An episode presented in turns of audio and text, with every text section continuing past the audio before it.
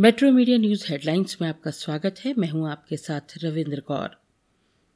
भारत और अमेरिका के विदेश और रक्षा मंत्रियों के बीच वॉशिंगटन में होने वाली बैठक से पहले पीएम मोदी ने सोमवार को अमेरिकी राष्ट्रपति जो बाइडेन से वर्चुअल बातचीत की। इस दौरान पीएम ने रूस यूक्रेन युद्ध पर अपना रुख भी साफ़ किया। पीएम मोदी ने कहा कि दोनों देशों के शीर्ष नेताओं को सीधी बातचीत करनी चाहिए। राष्ट्रपति बाइडेन से बात करते हुए पीएम मोदी ने कहा, आज की हमारी बातचीत ऐसे समय पर हो रही है जब यूक्रेन में स्थिति बहुत चिंताजनक है। भारत के प्रधानमंत्री नरेंद्र मोदी ने पाकिस्तान के नए प्रधानमंत्री शहबाज शरीफ को बधाई दी। पीएम मोदी ने शरीफ को बधाई देते हुए उनके कश्मीर राग पर भी जवाब दिया और कहा कि भारत आतंक मुक्त क्षेत्र में शांति और स्थिरता चाहता है। पीएम मोदी की ये बधाई शहबाज शरीफ द्वारा पाकिस्तान के प्रधानमंत्री के रूप में शपथ लेने के बाद आई है। शहबाज शरीफ ने कहा कि हम भारत से बेहतर संबंध चाहते हैं, लेकिन कश्मीर के मसले को हल किए बिना अमन कायम नहीं हो सकता।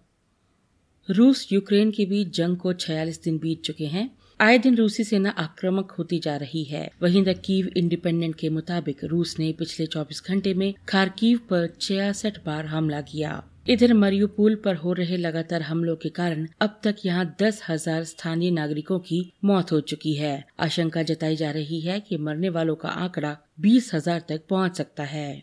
मारियोपोल के मेयर ने सोमवार को मीडिया को जानकारी देते हुए कहा कि रूसी सेना लगातार यहाँ के नागरिकों को निशाना बना रही है। बूचा की तरह यहाँ भी उन्होंने नरसंहार किया है। उन्होंने दावा किया कि अपने कृत्यों को छुपाने के लिए रूसी सेना नागरिकों के शवों को छिपाने का काम कर रही है। यूक्रेन की मानवाधिकार लोकपाल ने कहा है कि उसने बुका और अन्य जगहों पर रूसी सैनिकों द्वारा किए गए यौन हिंसा के भयानक कृत्यों को दर्ज किया है। इसमें एक मामला ऐसा भी है जिसमें महिलाओं और लड़कियों को 25 दिन तक एक तहखाने में रखा गया था। कश्मीर के कुलगाम ज़िले के खुरबतपुरा इलाके में सोमवार को आतंकवादियों और सुरक्षा बलों के बीच जारी मुठभेड़ में दो आतंकवादी मारे गए और दो पुलिसकर्मी घायल हो गए। मारे गए आतंकवादियों से हथियार बरामद किए गए हैं। पुलिस ने बताया है कि ज़िले के खुरबतपोरा में आतंकवादियों की मौजूदगी की सूचना पर तलाशी अभियान चलाया गया। इस दौरान घेरा सख्त होता देख आतंकवादियों ने फायरिंग शुरू कर दी। जवानों ने आतंकवादियों को आत्मसमर्पण करने का भरपूर मौका दिया। लगातार दूसरे दिन सोमवार को सुरक्षा बलों को पाकिस्तानी दहशतगर्द को मार गिराने में सफलता मिली है। इससे पहले रविवार को श्रीनगर में हुई मुठभेड़ में दो पाकिस्तानी आतंकवादियों को सुरक्षा बलों ने ढेर किया। दोनों चार अप्रैल को मासूमा में सीआरपीएफ पर हुए हमले में शामिल थे। टैक्सी सेवा प्रदाता कंपनी उबर ने दिल्ली एनसीआर में किराए में 12 प्रतिशत की बढ़ोतरी की है। उबर इंडिया और साउथ एशिया के संचालन प्रमुख नितिन भूषण ने बताया कि तेल की कीमतों में हालिया बढ़ोतरी के बाद कैब ड्राइवर किराए बढ़ाने की मांग कर रहे थे। ड्राइवर्स की चिंता को देखते हुए कंपनी ने किरायों में बढ़ोतरी की है ताकि उन पर ज़्यादा बोझ न पड़े।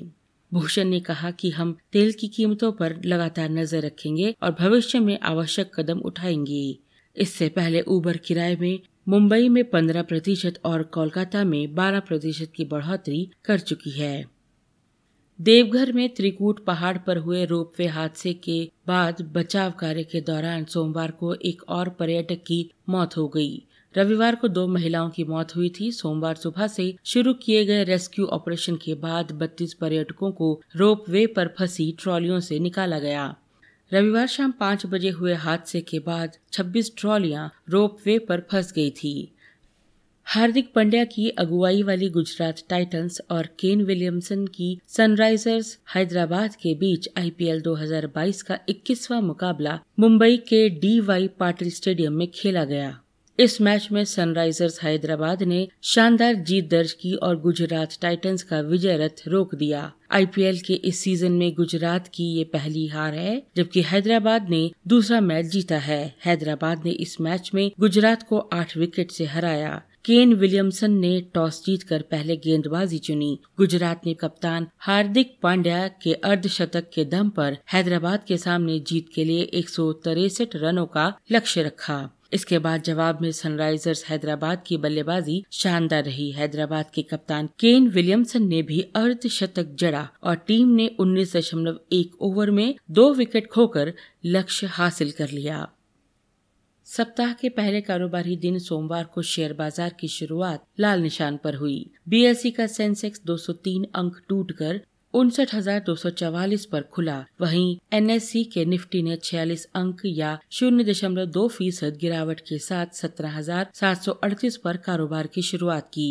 कारोबार के अंत में सेंसेक्स चार सौ बयासी दशमलव छह एक अंक यानी शून्य दशमलव आठ एक फ़ीसद की गिरावट के साथ अट्ठावन हज़ार नौ सौ चौसठ दशमलव पाँच सात के स्तर पर बंद हुआ।